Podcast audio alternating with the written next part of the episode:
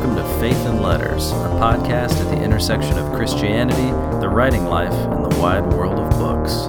I'm your host, Ben Bishop.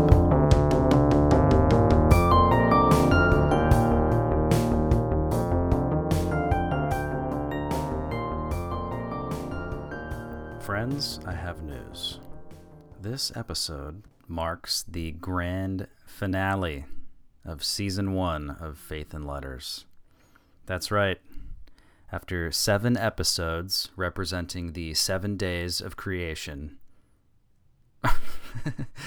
Just kidding. But after seven episodes, this eighth episode, which will be a recap and deep dive with my buddy Dan Koch, will constitute the end, the capstone of season one. I've had so much fun doing this first round of interviews. I've learned a ton. I've had some highs, I've had some lows. And I figured there would be no better way to end it all than going back through some of what I've learned and what I've felt uh, and kind of where I'm at now with my buddy, Dan Koch. You've heard me mention him. He's the guy who mailed me the copy of Daniel Taylor's The Myth of Certainty. He's been podcasting for a lot longer than I have. He's funny, he's warm, he's quick on his feet, and he had some great insights to share. So if you enjoyed my show, or if you're interested in podcasting generally, I think you'll really enjoy this episode. I certainly hope so. Without further ado, let's begin the long goodbye. Here we go. Dan, thank you for coming on my show. Thanks so much for having me. Dan Koch, you're a good friend of mine. I'm going to explain who you are and what we're up to here. So, Dan is not only a dear friend of mine who I've known and been close with. Well, I've known him for probably 20 years, my gosh, but we've been close for over a decade now. Uh, and also, importantly, he's a podcaster. Dan is the host of multiple podcasts, including his current long running podcast, You Have Permission, uh, which is, I mean, you tell me, is this fair? It's geared towards Christians trying to simultaneously navigate serious faith and serious engagement with the modern world. Yeah, I would say it's geared toward anybody who wants to look at the intersection of Christianity and the modern world. They don't necessarily need to be Christians themselves if that's something they're interested in. And a decent chunk of listeners are not. But mostly, yeah, Christians end up finding that of interest. Great. Don't think I even made it two episodes into my show without referencing Dan by name uh, because he's been an influence on me, big influence on me uh, in my podcasting journey. So, what we're going to do today is recap my first season and talk about podcasting. We're going to do a little how the sausage gets made podcast here, partially because I just think that that's always a fun kind of thing, behind the curtain kind of uh, thing, whatever you're interested in, to, to hear a little bit about how people actually do stuff and because Dan's been doing this for a lot longer, so I think it'll be fun for me to just kind of share my experience and and also ask him about how uh, any number of things have gone for him in his podcasting career. You've probably been doing this, I mean, almost five years now, maybe more like three or four. But um, so we'll we'll kind of go a few different directions. Do you have uh, do you have an opening statement to make, Dan, before I prompt us and animate things with an initial uh, direction?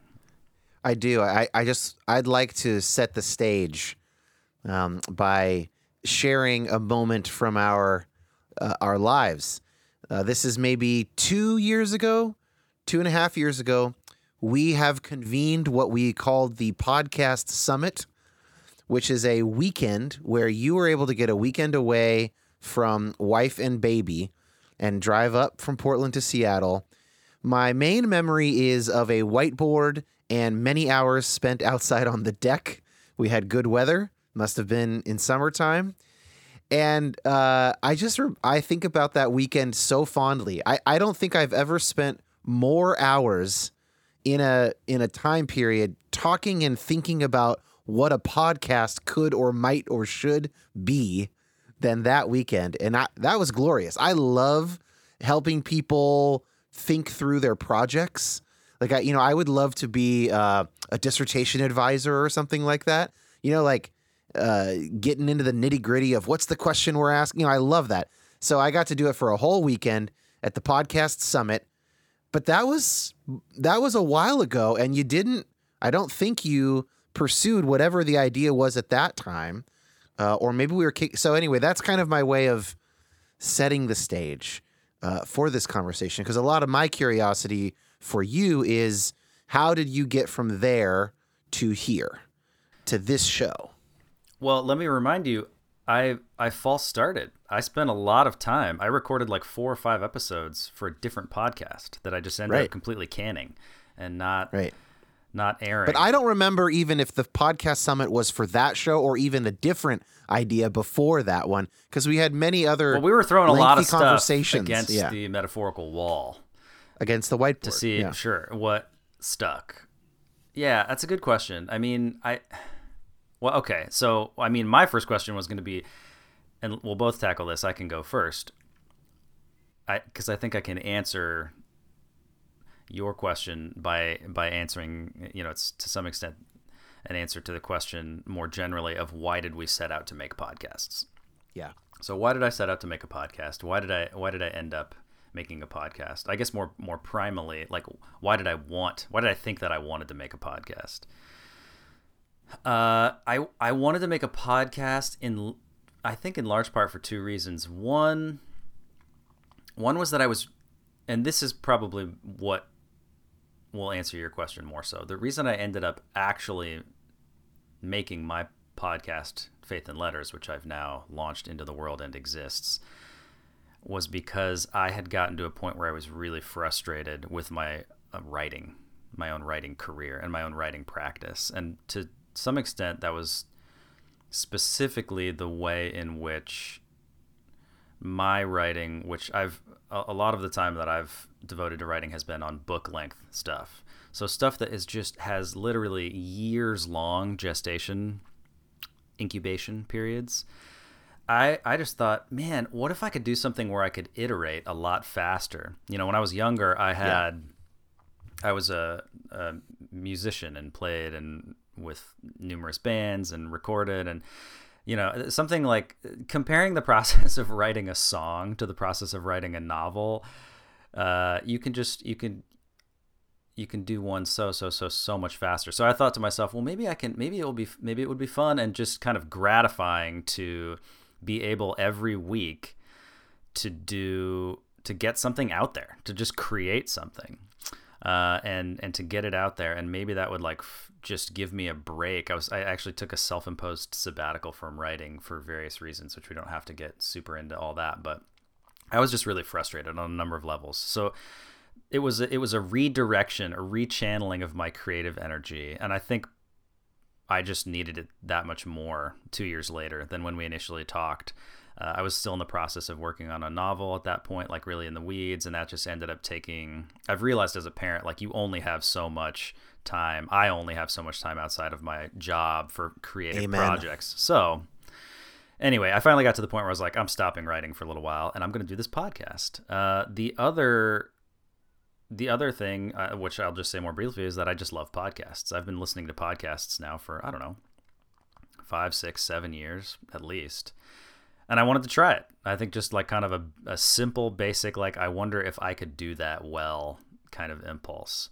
So how would you how would you answer the question? I mean, we need to go back a little further for you, or it's it's a little bit more remote for you at this point. But for starters, why did you set out to make podcasts? Because to very briefly just preface this, you're a, you're a much more accomplished and serious musician than I am. So you have this whole creative life, uh, you know, that involved making music and making records and touring seriously.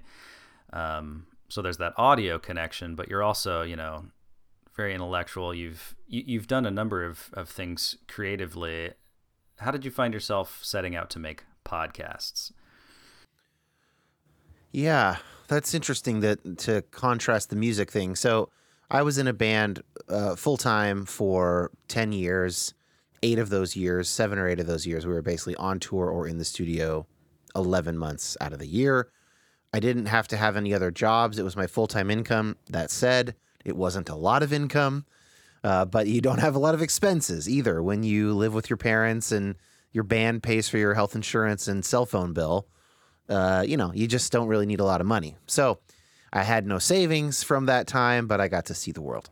Um, and then for the last uh, eight or nine years now, I've been a, a full time freelance commercial composer. So I write music that ends up getting played in advertisements, and that is how I make my living. So yeah, so that that's an interesting um, angle of, of comparing it to music. I, when you were talking about your pausing the writing and oh, what if I could write something quickly?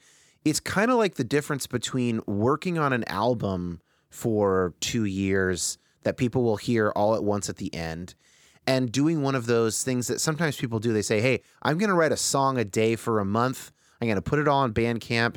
Listen if you want, you know, people people digging it is icing on the cake. It's primarily a creative outlet. It's a it's like a prompt, right? It's like a grad school prompt if you're in an MFA program or something. And then podcasting is kind of it's in that middle space, especially starting a new podcast where you do you know you want people to listen to it. Obviously, you want people to hear it. You're putting it out in the world, but it's fairly low stakes at the beginning and you can experiment. You can say, you know, I wasn't going to ask you this, but I'm feeling like uh, maybe we should go this direction. And then you're learning something about your interviewing and all of that stuff. What I think is so interesting about podcasting, though, is that it does get to a point where it becomes something else. And then it's actually quite different from an album or a novel or whatever. And it's like, uh, oh, now you're like a regular presence in people's lives it's a bit more akin to hanging out or something like that. Um, so I, I just am I'm interested in I don't know like the the different dynamics of the medium, and the more conversational of a podcast you have, the more true that is. You know, like Joe Rogan maybe being the ultimate example. Like there are just people. There are millions of people who spend ten hours a week with Joe Rogan, just you know, in their ears he releases like three three hour episodes a week or what two or whatever it is. It's a lot. Um, that is a very different thing than like Serial or the Malcolm Gladwell podcasts, you know, or whatever. So there are, of course, there are different types. And I did, I did a season uh, intentionally because I didn't want to to feel what to me would have been kind of the the ball and chain of like I okay now I've now I'm gonna look bad essentially if I miss my my production schedule and I don't do if right. I only end up doing this for seven weeks um, and then dropping off. It's like the person who decides to blog and then has three blog posts. so and then no, the fourth and the fifth blog post are Sorry, it's been so while. so, since, long. so long. gonna, man, really gonna get back here, and you're like, this is from March of 2015, dude. Uh, so I was like, I'll yeah. do a season. I'll commit to doing a season, uh, and then I will reevaluate. Which that's part of what we'll it's do. It's great. Yeah, we're gonna we're gonna reevaluate in real time here. Nice. yes. Let's. But so okay, I didn't answer your question of why I started doing podcasts. So I feel like I should at least somewhat address that. Um, I'm always I'm always quite worried that the reason that I started the main reason is just ego or whatever or it's like just some natural you know to some degree it's some natural outpouring of my personality i've always been uh, a very non-private person uh, in fact I, I took one of these personality tests for a class recently um, and on the privateness score it's like I, I don't remember exactly but it's like 1 to 40 and I scored a two. so, like, I'm just kind of an open book, um, which sometimes gets me in trouble. And so I don't. I, I there's something that I'm a verbal processor. I think out loud. Some of my best, I think my best formulations of how I see the world or whatever have come in the moment interviewing somebody, just just shooting it around, you know, just trying things out. So that's a reason. Um, I think I, I, I probably felt a lot of validation after a few successful guest spots on other people's podcasts, hmm. namely the Bad Christian podcast hmm. that my my friends um, had started years before. And so then I thought, oh, maybe this is something for me. And you know, there's there's a bit more to that story, but um, I, the first one to actually launch was Depolarize, and that was because of Trump. I was trying to do my part to not to help keep Trump from being elected. I did not succeed. Uh, of course, we all we all failed. Um, and then uh, Reconstruct, which I had already been working on before Depolarize, just took longer to get out, and then that came out and those both ended and now i'm just doing your permission f- for about a year and a half almost two years now. You started to get into the more philosophical direction i am thinking maybe we'll go next which is just getting right into like what have what have we learned about ourselves by doing this? Now you've maybe learned more. You've been doing it a lot longer uh, and you know maybe in some ways your podcasts are more personal or you've just had more runway at the very least. Um, uh, it's just more hours, and so more personal yeah. stuff has probably come up. But I, I don't think it's any more personal than what you're doing in general. It's just you do it, you know, you do it long enough, you're eventually going to disclose some things, right? You know, or whatever. And I'm not talking primarily about stuff you have or have not disclosed, but like, what do you, you know, when you look back, what you think you've learned about yourself? So you go you go first this time maybe unless you're stumped and need a second. Um, but no, no, I yeah, I so I you you mentioned the kind of quick release format of like just getting something out there, and I have I have learned that actually that works quite well for me. Uh, that I I do pretty good work that way, and oftentimes I am overwhelmed I get overwhelmed by projects that I don't know how I'm going to finish them. And I have figured out that I often will just, I won't finish them. I'll only work on them for a couple days while I'm really excited. You know, I have like four or five books that I have started writing that I wrote for two days, maybe, and now are just sitting in a Google Doc somewhere. But an episode or, or even a series of episodes, like a four parter, I can okay, I, I can see the light at the tunnel from the beginning, right? So I know how I can finish this, and then I'll do it. Uh, and so that's something that I've definitely learned. Um, and so I, I'm already thinking like I had this, I have this idea for a way of making videos, and I looped my editor in on it because I realized that like, oh, you know what? He's gonna need to do the video making. Like I it will be fun for me to think through what should go in the video and I will do I will record my part of it, but like I need him because I'm not going to learn video editing. I just I know myself that's not going to happen. I will get bogged down, it will never get done. So that's literally just like last week something I had learned about myself through 5 years of podcasting finally showing up and being like, "Oh yeah, yeah, I can't I can't do that." Uh, so that's something. What What about you? What have you figured out about yourself? I feel more ambivalent now than I than I did at the beginning of my podcast as to whether or not I'm actually a good interviewer. And I think it has to do with being made more aware of the distinction between being a good interviewer and being a good conversationalist, or maybe more accurately, the difference between a good interview and a good conversation. I think on a basic level, it's hard for me to listen to somebody in the way that I would want to fully be present and just openly listening to someone in a in a quote unquote normal conversation when they're the guest on my show. So you, I would I cannot wait to hear how you think about this. But for me, I'm going into an interview, any interview, with some kind of game plan. I have questions. I have topics that I want to get to. Uh, you know, I have a possible roadmap. It's obviously open ended. We're going to go down some rabbit trails. They're going to reveal something, hopefully, that's interesting to me that I had not anticipated, and maybe that will generate additional fodder. But it would not be a good idea to just be like, "Hey, man, how you doing?" Let's see where this goes. It's, it's like, right. okay, yeah.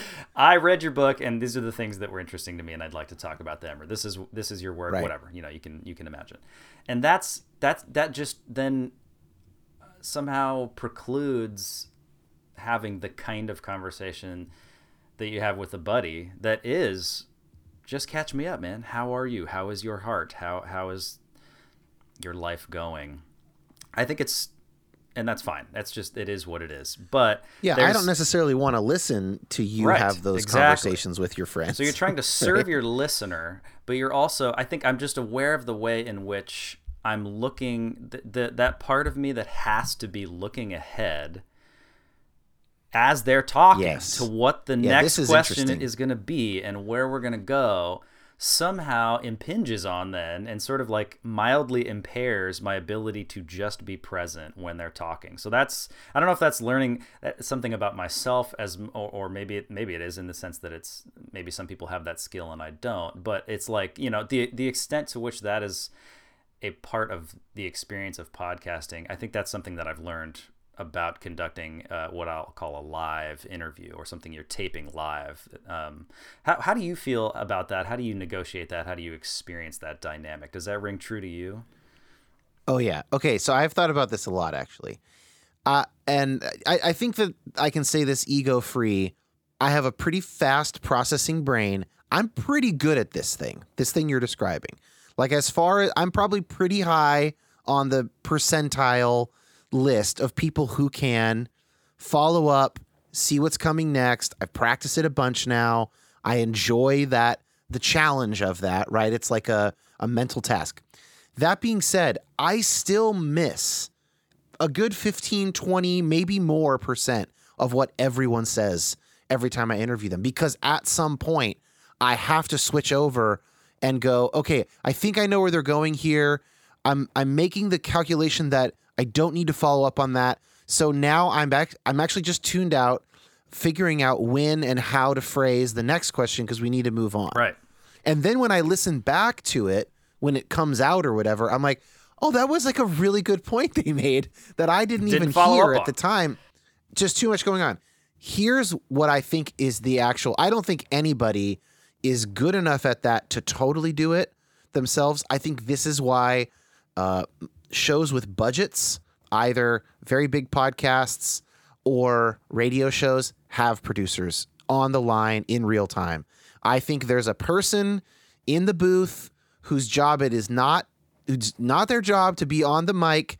They literally are speaking to the person or putting up a sign in the control room or something that says, you know, ask this question now, so that the interviewer can be fully present and the producer can tell them when it's time to switch. I think that's the only real solution, which is to say there's no solution for us because I'm not hiring a producer anytime soon to do that.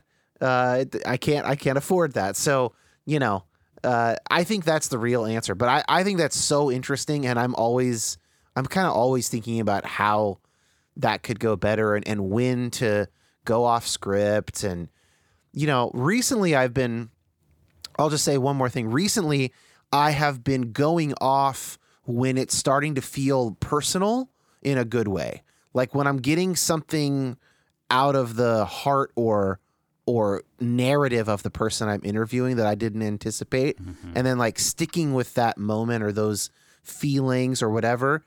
I've always been willing to go off script for an interesting idea because that's kind of my native language is ideas. But now I'm increasingly interested in the story stuff, and and maybe that's because of you know I'm training to be a psychologist, and uh, it might be some of that kind of uh, coming through. Anyway.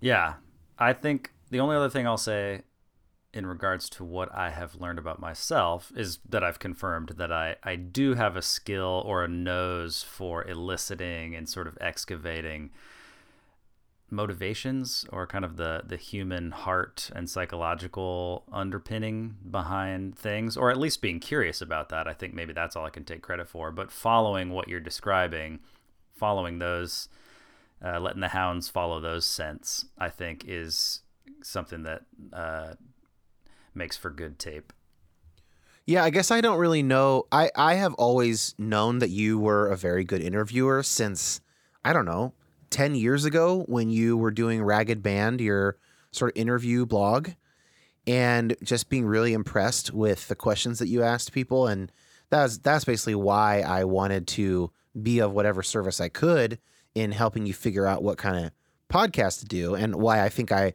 always pushed for an interview format from you because of that skill. And I don't, I guess since I was never in the room for those early interviews, right? I only read, I read your edited transcripts, which, uh, you know, some editing unnecessarily necessarily goes on there, right? So I guess what I'm not totally sure of is, and and then when on a podcast interview too, I don't see your notes. So, but but my gut is that um, if I had to guess, I would say where your skill lies primarily is in that initial battery of questions that are so thoughtful and that pull things together and whatnot. But maybe in your actual experience, it's like, no, half of the really good stuff comes in the moment and I continue to excavate since I don't have access to, you know, what you had before. What would you say? Do you have a percentage there? I think the majority of the good questions are questions that I went in with.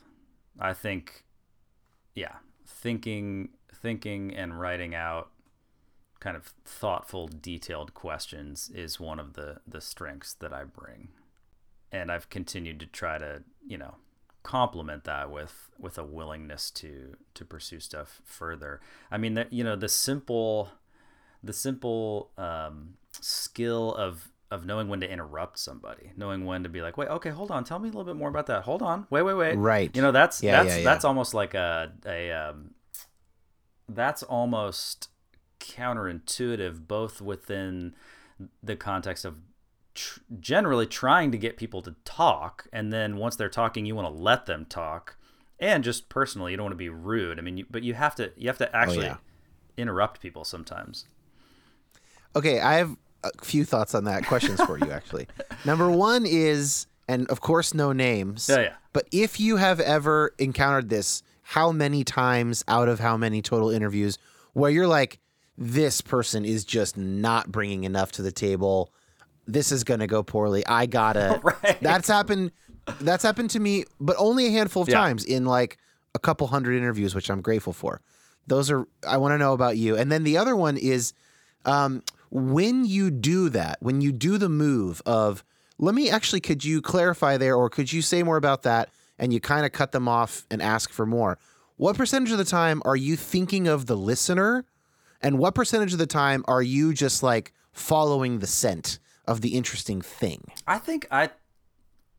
Hmm. I I'm think- about 80 20. I think I would almost listener to, yes. to scent. I think I would almost always be doing it on some level for the listener. And to answer, like a, a lot of times it's just could you define that or Yes. if people don't know what Yeah, we're talking about that. like I always have to do that I feel like. you do that. Um, I think I- more than I Too do. much? I, I don't know. That's that. That brings up a whole other question about uh, the idea of respecting the listener or Sure. or a lot. You know, just I guess knowing your listener or or yeah, that's a separate thing. That's I- its own. That's, its a own great. thing. We should talk Okay, about that though. The ideal listener, I think, is a great topic. Let me let me eh, briefly answer the other question by saying Yeah. never, and that's because I only did these first seven interviews. But I had the opposite experience once or twice of thinking, "Oh my word, we're." I've asked two questions and we're 35 minutes in. Like I'm gonna have to like Totally. rein this person in and be like, okay, good, okay, okay, you've covered it, but I can tell that you want you could talk for another seven minutes about that topic. Let's move on. Yeah, yeah. That's where a producer. I mean, that's really a producer's job. If you're do if you're an audio producer, is like you you are looking at the whole in a way that the person who's doing the interviewing should not be looking at the whole, right? Like you you're, and it depends on the show and the you know how hard of a length limit do you have and all that stuff, right? But somebody's got to make decisions on cutting things and like moving on, right? And when you're just doing your own show, you're both, you're interviewer and producer. And so it's very hard to balance those things.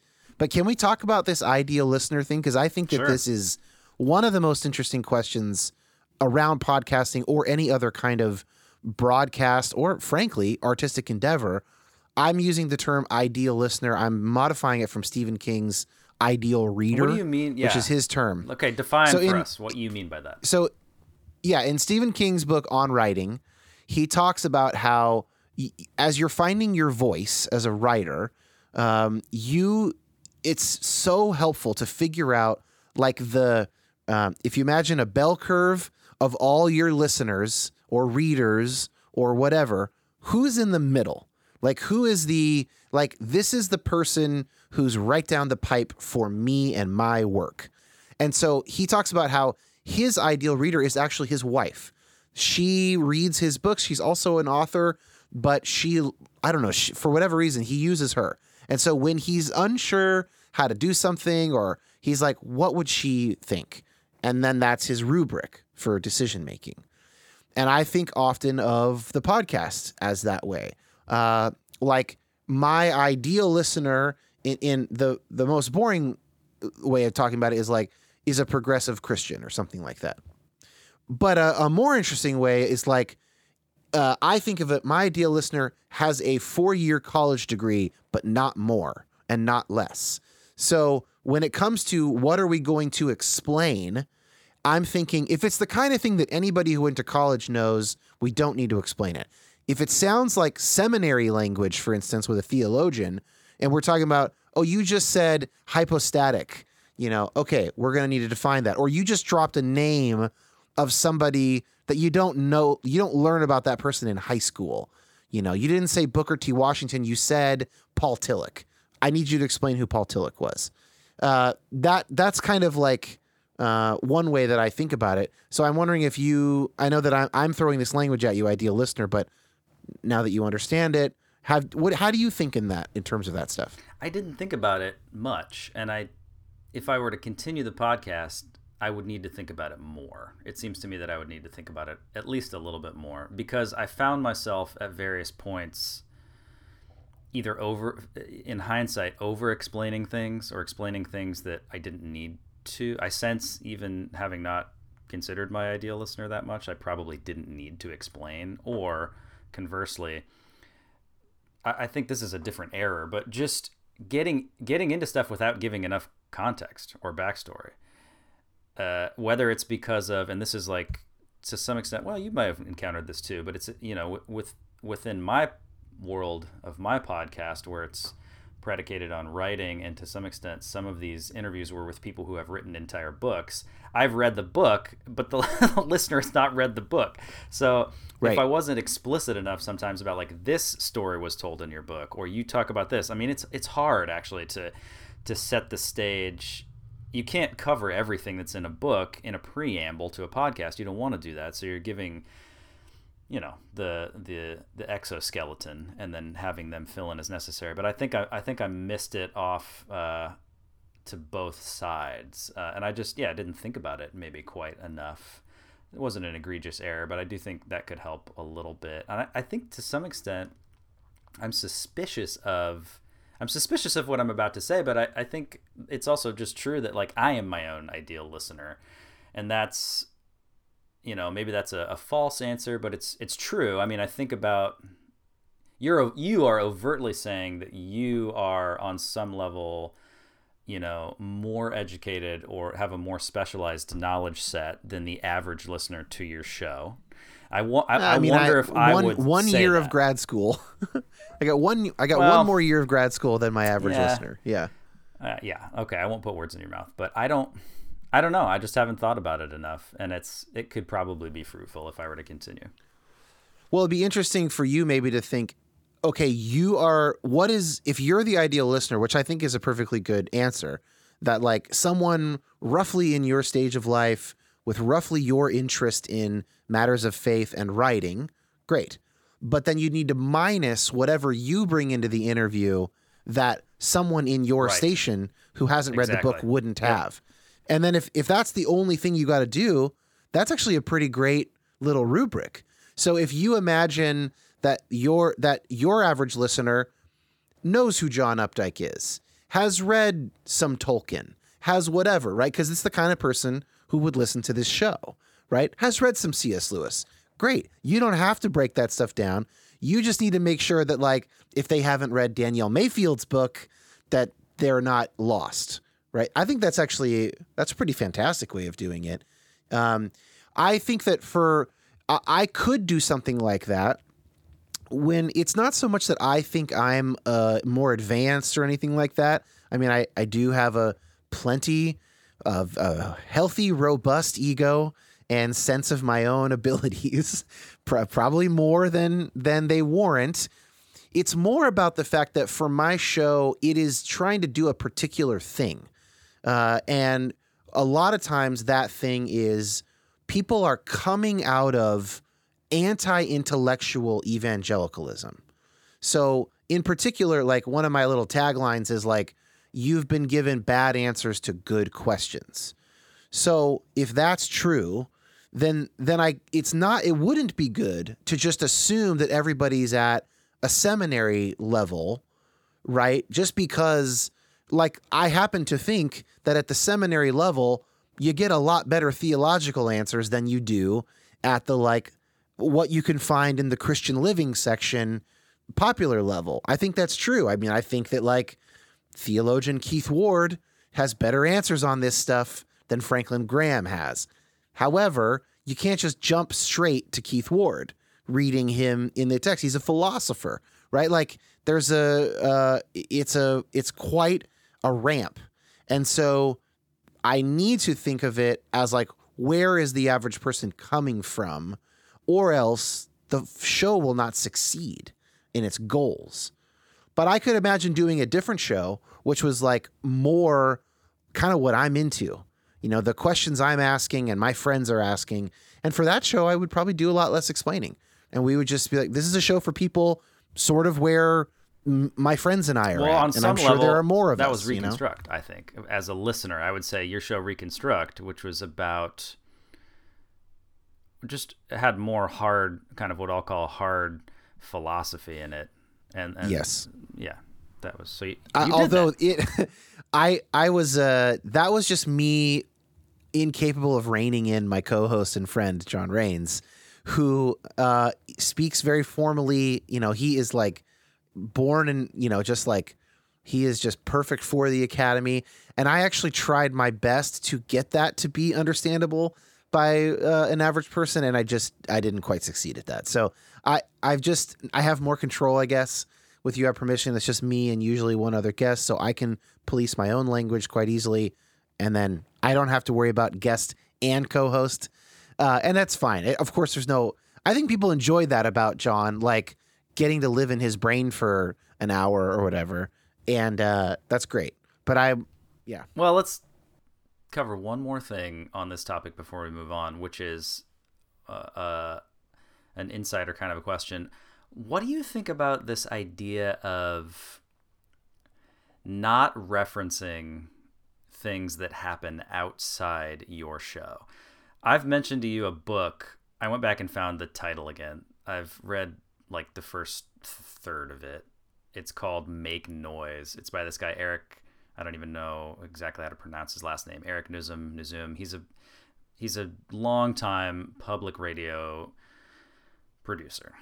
He's got a lot of credentials. It's so far it's a wonderful book i'll have to get back into it at some point but it's all about podcasting and he has this recurrent theme of not he says you should not make the listener feel like you are referencing either just generally or specifically with your guest things that they're not in on.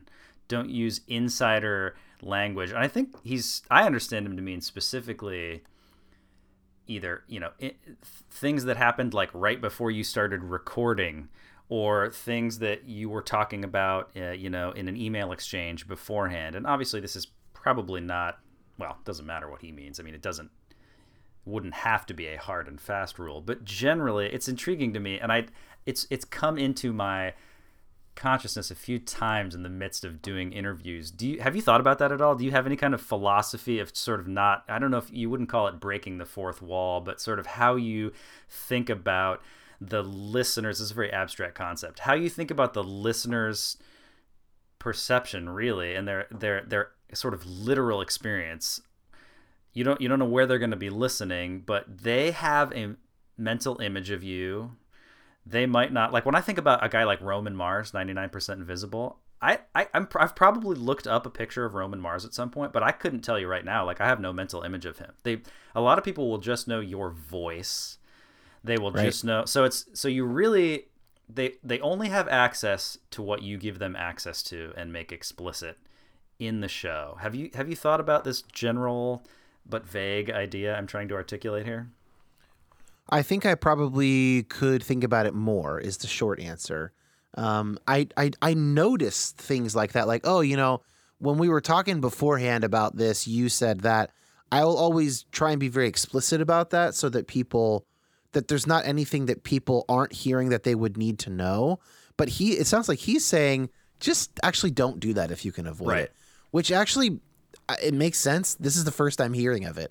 It seems like a pretty good rule because yeah that's but it's kind of uh, an esoteric idea it's almost like a psychoanalytic idea that like it makes people feel anxious that they're not privy to some aspect of your guys' relationship or something you know what i mean I mean, it could go either way. I, I feel like there's there's kind of an inverse sense of I don't know how to phrase it that it that it could almost be not exciting, but that it could almost be a kind of uh, some variety of the pleasure you get from having things paid out to you slowly as you read a novel and like kind of learning more as things go on. I think that the true inverse of that rule is that I mean, if you go on creating a podcast for long enough, you end up developing a kind of real following or tribe. And then when you're referencing, you know, two years ago when I interviewed so and so, and somebody somebody actually listened to that episode and remembers it, it then gives them that dopamine hit of being reminded that they're part of your tribe and that they belong. right Uh, okay. I do I do I am that I'll say this. I'm always I always try whenever possible, especially if people have been on before or if they come up if they say things that remind me of previous episodes, I will mention that episode. I will say and I don't know, I, do that kind of automatically. Um, but it I guess I initially thought of it as like a it's a simple way to provide people with resources. So if they're listening to this one and they're interested in this topic, and this guy is saying something that reminds me of what this woman said eight months ago, like they might want to listen to that if they haven't. But there's also that thing of like, oh yeah, like I'm in this world. And I listen to a lot of movie podcasts. That's like my hobby is watching films and listening to podcasts about them. I'm very nerdy about that stuff. And when I get one of those kind of Easter eggs from a previous episode or whatever, like, yeah, it does make me feel like I'm in a little community. Uh, that's that's weird. I'm a little bit I'm a little suspicious of that those kind of things though. Of like they feel I probably shouldn't be, but they feel a little bit I don't know, maybe overly uh, um, deterministic, overly, you know, trying to control it a bit Oh. uh, like like uh giving people you know little dopamine hits to keep them coming back. Oh, that sounds like know. Exactly something- the kind of thing that you would think about and exactly the way that you would phrase it. I know. I it just feels a little slimy, uh, but it, I'm sure it's not. I'm sure it's not. This is how you know therapists and educators have to think through the way that people will respond to what they say t- to to get their their desired end, which is like for them to learn this thing or for their lives to be better, right? So Sure. it's not bad. No, it's not. But there's still a part of me that wants to like, hey, I'm just off the Of cuff. course, yeah. you no, know, I hear that. There's a part of it. and that. it's hard to to that to acknowledge that there's some biological component of how you know the what's been described as the physics of storytelling works. How people get hooked, what's interesting to them, how how you keep them listening. Yeah. Let's let's talk about uh let's talk about some some nuts and bolts kind of experiences we've had while podcasting. So tell me about what has been hard or frustrating in the course of doing your podcast. That could be about the actual process of creating your podcast. That could be stuff that's happened in regards to specific interviews, but but tell me about some some disappointments or stuff that's just been challenging or frustrating to you. Well, the the only the only real story that comes to mind is I did like a 90 minute conversation uh, with this uh, nun, Ilia Delio. um, about like the cosmic Christ and evolution and the future. And she's like this brilliant, wonderful, very busy woman. And I just did not record it. Uh, and she did not have time to to redo it, and it's just gone. We just we had a great conversation. It's gone forever. Uh, my friend Tripp Fuller was kind enough to to basically redo that topic with me in his own way, uh, but that was a disappointment. Other than that, frankly, I was thinking about this question, and uh, I don't I don't have a lot of of hard or frustrating things. Like podcasting comes fairly naturally to me. I really enjoy it. I derive uh, a tremendous amount of meaning from having these this project go on, knowing that I'm making a thing that I want to make in the world, and that people are, at least some people are receiving it the way it's intended, more or less. I think probably my wife has more frustration around it than I do in terms of picking up the slack around the house or you know whatever uh, the time that it takes away. So I'm I'm curious what you would say. What's most frustrating for me in listening back to these first seasons worth of episodes is twofold. One, my my inability to change my manner of speaking the the the extent to which I wish fairly regularly as I'm listening back that I was more concise, more direct. And I don't I'm I think that's actually a skill that I could continue to work on, certainly. And I, have gotten totally. a little bit better at totally. it. Totally. Or I'm just more conscious of it, which is the first step. But that's you know, you can be brutal to yourself about that or kind to yourself and I've been fairly tried to be fairly kind. So, but that's just true. The other thing is that when I listen back to an interview and wish that I'd pushed on something harder. I did one interview. I actually did an interview that I didn't end up posting. I just ended up canning it for various reasons. But there was a particularly it was actually like really energizing to listen back to it, uh, but also aggravating because I found myself thinking, "Oh, this person gave like a very bad or incomplete answer. Or I just wish that I'd like tugged on this thread. Not a bad answer, but just like, oh my gosh, like wait, is this what you're saying? Because that doesn't, you know, I tell me more. That I don't think we see the, the world in the same way, and I just kind of whiffed on that. Um, I so that was a kind of frustration too, and I think that that is also a skill as we've started to discuss earlier, that you get better at interrupting people and being like, no, no, no, no, this is where the vein of gold, this is where the ore is. We need to drill down here. Well, I want to say one thing on the being concise or whatever.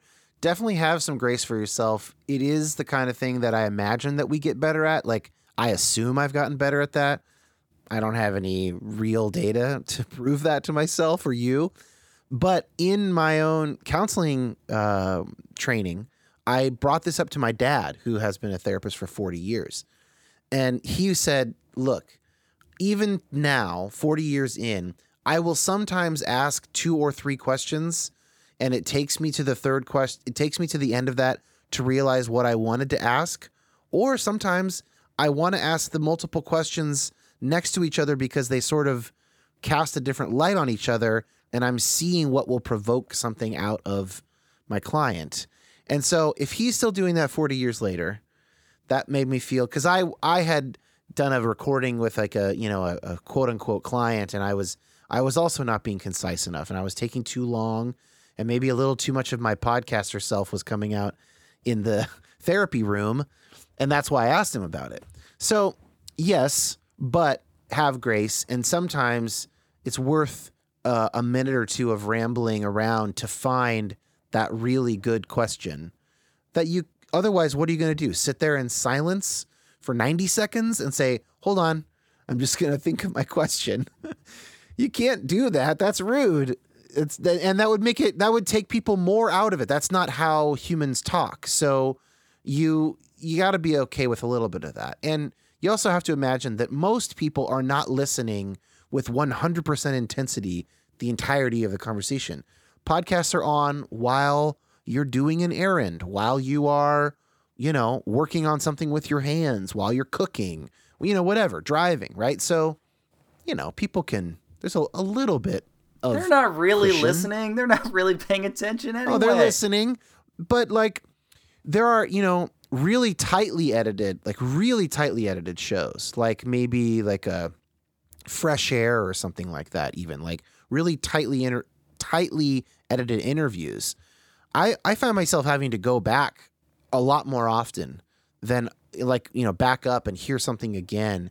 Uh, and I I'm some I sometimes do this myself and am guilty and am guilty of that kind of editing where it's like too tight and it's actually better to put a little more space in there because that way people uh, can follow it more smoothly and more naturally. You already started to talk about pleasures of the work. I have felt like I, I, it was true. It ended up being true that there is something nice about doing this thing where I can iterate more quickly. I think especially once I got over the the initial hump, which was pretty big for me of getting everything in place in terms of like creating a theme song and shaking all the rust off because I haven't used recording technology in 15 years and getting all my levels set. Once I can do once I can kind of replicate that and it's mostly just the kind of the intellectual prep and then the actual recording and the editing is going a lot faster afterwards. That feels like kind of a nice rhythm and every week there's a there's a little jolt of you know, I think not not bad uh, satisfaction of like, oh, I'm I'm putting something out in the world. I think there's a there's a sense in which we I certainly have have trained myself to believe, or you know, more gen- generously, more generously, I just buy into the idea that within the context of social media, there is something to be really suspect about in terms of that hit we get when somebody likes our post or whatever. But I actually yes. don't think it's the same thing. I think when we no, when we not. create something and we put a ton of effort into it and it's an object for the consumption and edification of other people and it is living into this kind of desire uh, and impulse to co-create that's part of what it means to be a human being and certainly an artist that that that's good. That that joy however you know small relatively it is for just an individual podcast episode of just like oh, I did this thing and I put it out there and it feels good is is a good thing. That's nice. So I like that. That's been a pleasure. I've I've liked uh, you know continuing that thread even more so I've liked hearing from people I've enjoyed I never hear from anybody for four years when I'm writing a novel uh, and it's nice to just even a little bit be like, you know, my mom or my wife to be to, to catch my wife listening to an episode. I mean, just tiny things like that. Be like, oh, you're, I made this thing, and another human being actually listened to it. That's nice. So I think that's I think that's good. Um, and then lastly, I would just say, of course, uh, talking with interesting people is its own reward. There's there's something fun as much as it's not maybe entirely an organic conversation. It's a little contrived as it must be, uh, given that it's an interview. It's still really enjoyable to talk to people about uh, things that I'm really interested in. So, is there anything else you want to say about what you've enjoyed? Do you want to extrapolate on that at all? Just kind of what you get out of podcasting that keeps you coming back? Actually, I, I think that in some ways, interviewing someone that you find interesting is better than just having a regular conversation with them because what are you going to talk about with like you're not going to just become friends like eventually i have become friends with some people that i have interviewed uh, and some people that i have been involved with because of the podcast but that's mostly been like like i went to fuller seminary for two weeks last summer because of the podcast but then i spent two weeks with this group of people and now uh, the there's a little group of us that have become quite close. Um, but like, I'm not gonna, you know, I'm tr- I've been trying to get uh, Greg Greg Graffin from Bad Religion on the show to do. Is it Graffin or Gaffin? Can't remember. Whatever. Uh, the singer of Bad Religion to do this. Um, I, I don't. Oh, the God I don't I, believe in. Yeah, I don't believe in that God, which is like a series I have where I talk about. I talk he with non-theists. It would be so great. He would he would love it. I'm to try and get him. That's my only shot at talking with the singer of Bad Religion. And even if I did, even if I did happen to meet him at something, it's like, you know, he's a dad. He's got a full time job. Like, he's not going to want to like get two beers with right. me. Right. No, like, I'm not, permission so, to ask the questions yes, you're most interested in yes. asking. it's it's on the whole it's far better, right? Like for instance, I am now actually friends with Dustin Kensrue, the singer of the band Thrice, former worship director at Mars Hill, host of the Carry the Fire podcast. We became friends because we started working on his podcast together, trying to talking through what it would be. Um, and then we finally got to hang out in person. But I had met him before at a wedding and talked to him for 40 minutes. What did we talk about? We weren't friends after that. I just had met him. We had mutual friends. We're at the same wedding. Now we're actually friends, but it took having something to talk about and something to work on Yeah. together to become friends, right? So I, yeah, I mean, I think it's better. You get not, the, not that the point is like I'm trying to make, you know, I there's 83 episodes. If you have permission, I don't have 83 new friends. That's not the point. But uh, it's like totally opens up horizons you wouldn't get to do, and it's not a one to one. You you can't compare it to being friends with them because you wouldn't have been friends with them. Compare it to a random conversation at a work event. That's closer to what you would ever have with one of these people if it weren't for the interview. Also, I was thinking I enjoy being interviewed.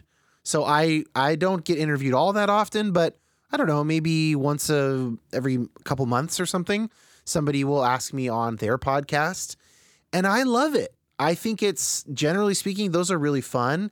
I know that there's some ego involved there too. I like hearing the sound of my voice. I get it. But also there's something really enjoyable about someone paying attention to what you've done, thinking about what they would want to ask you, you know? Like it's it's the joy of having been taken seriously by another person and then having some proof of that. So I get to provide that to someone else every week. They get to feel now some of them the the more successful and famous people are, I think the less they experience it that way. It's like a publicity thing that they have to do because they're surrounded by praise all the time. I don't actually interview very many of those people and kind of on purpose. I don't think those conversations are very fun. Um, I like the people who are like, oh, you liked the book? you know, like, oh, you found something in this? Like, they're not shocked, but it's not something that people tell them every day. And then they're like, oh, you, yeah, you took that away? Like, hell yeah, dude, that's the stuff. That is the stuff right there. Yeah, that is that is a wonderful dynamic when you can tell that you are blessing someone essentially, that you are that they've that they've labored in the vineyard for a long time and then they actually reached out through space time and connected with you somehow and then they're hearing back from you. I mean, that's like amazing for them. That's so rewarding. All right, as we move towards a conclusion here, let's talk about where we want to take our respective projects. You go first. Where's where's you have permission headed and or do you have any other projects in the hopper? I know you well enough to know that you always have something in the hopper. It, whether it bubbles to the surface is another question, but what's what's coming from Dan Koch and or you have permission? I think the most likely one to actually happen, let's put it that way, because grad school and a seven month old uh, have dampened the hopper a little bit, uh, is I want to do some episodes on You Have Permission that are less me interviewing an expert and are more narrative of people's experience and story uh, around a theme. So right now I have this idea, this phrase I keep coming back to, which is coming down from eternity. And it's the idea of what we lose when we change our faith tradition. That there is a real loss that needs to be mourned. And I wonder if sometimes people going from one kind of fundamentalist straight to another opposite kind of fundamentalist could be avoided if people could just adequately mourn what they're losing. Um, that's that would not be so true for people who have really been traumatized and who just need freedom, but uh, non-traumatized folks who just like ah, I miss, I miss feeling like God was doing something magical around every corner. I miss feeling enveloped in this sense of X or Y. So what I want to do is kind of take a little bit more of like a therapeutic approach of like an open ended interview style that does not need to go in order, and then bring my editor in at a more significant role to like help put that together into a narrative. Because again, I realize that I don't think I actually have time to do that right now. I have done it in the past and I enjoy thinking through it that way. But realistically, timing wise, I don't think I'd get to it. So that's something that I think I will do. And then that's a different kind of question asking. So, in as you'll remember from your own psychological education, uh, open ended versus closed questions. So, asking open questions and really just being quite open to where this is going to go. And I don't know what you're going to talk about. And then later on, we will put it in order. So, I'll ask you things that help explain it that we'll put at the beginning, right before this, whatever the, the inciting incident of your story is. So, that's, I think that's, I'll actually be able to do that. And that uh, is upcoming. I think probably I'll be working on it this fall. So maybe spring, winter or spring. Cool. What about you? Are you going to continue this show? The thousand dollar, the forty thousand dollar question. Will there be a season two of Faith + Letters? I don't know. Doing the show, getting to the end of the show, I find myself re energized around my own writing. I'm ready to do some of my own writing again. And so there's an Awesome. inevitable decision there because of the I have the same dynamic. I have twice as many children as you do. And uh, one of them is eight weeks old. And so I can I can empathize with just having a little bit less bandwidth. We both are in that boat. So I have less time with young kids. I probably can't do both at the same time. I'd like to go back to doing some of my writing. If I were to do another season of the podcast, I feel like now I have a calling card. I have an actual thing that's out there in the world. I'm not a stranger cold emailing. I mean, bless these people who came on the first episode uh, on the first season. I had nothing to show them. They didn't know who I was. I was just parachuting in out of left field, being like, "Hey, I'm this guy. Uh, you don't know me, but would you like to give me an hour of your time?" And God bless them, they did. Half of them I knew, but half of them I didn't know. So I feel like I, I'm in a position to, you know, maybe maybe be able to reach out to a few people who I thought it would maybe be a little bit of a stretch to get on the show, and and at least be like, hey, I, I actually have this podcast, and you can confirm that I have this podcast and listen to a few episodes. More more practically, the show is too broad. I think I've realized at the end of the season that what I had thought was a relatively narrow frame or prompt or animating Venn diagram is actually still massive. I mean, there are millions of books that have been written about Christianity. Christianity is an endless topic, and writing is an endless topic. There are so many different kinds of writers. So I think I would have to, I, I, I might narrow it more. And I think many, many seasons could be could be interesting. I mean, like a multi-part thing on Christianity and fantasy literature, or just interviewing people with different Oh. takes on uh, classical Christian education, which is like fascinating to me. There's there's a million different sub things you could do, but I, I think just the grab bag of like th- here's somebody who wrote like a progressive Christian take on uh, the American Dream, and now here's a behind the scenes podcast of the making of a reader's Bible, and now here's a, I mean it's just like every every week it's it's been something different, and while I've enjoyed that, I wonder if the net has not been cast a little too broadly. Uh, I don't know. I I could go either way on that. I think that you bring you to it in a way that centers it, and uh, that's true for anybody. But you're you are um, you are not a vanilla podcast host. You have a perspective. You're coming from a place, and people will figure that out after a few episodes of kind of what that is, and they'll jive with it or they won't. But uh, I don't. Yeah, I'm. I'm not. I'm not convinced that it's too wide. I do like your idea of, yeah, picking some really specific things. I think that's very cool. Um, each of those ideas were interesting to me as you said them. So Okay, well, Dan, thank you so much for doing this. This has been a blast. my pleasure. All right, goodbye.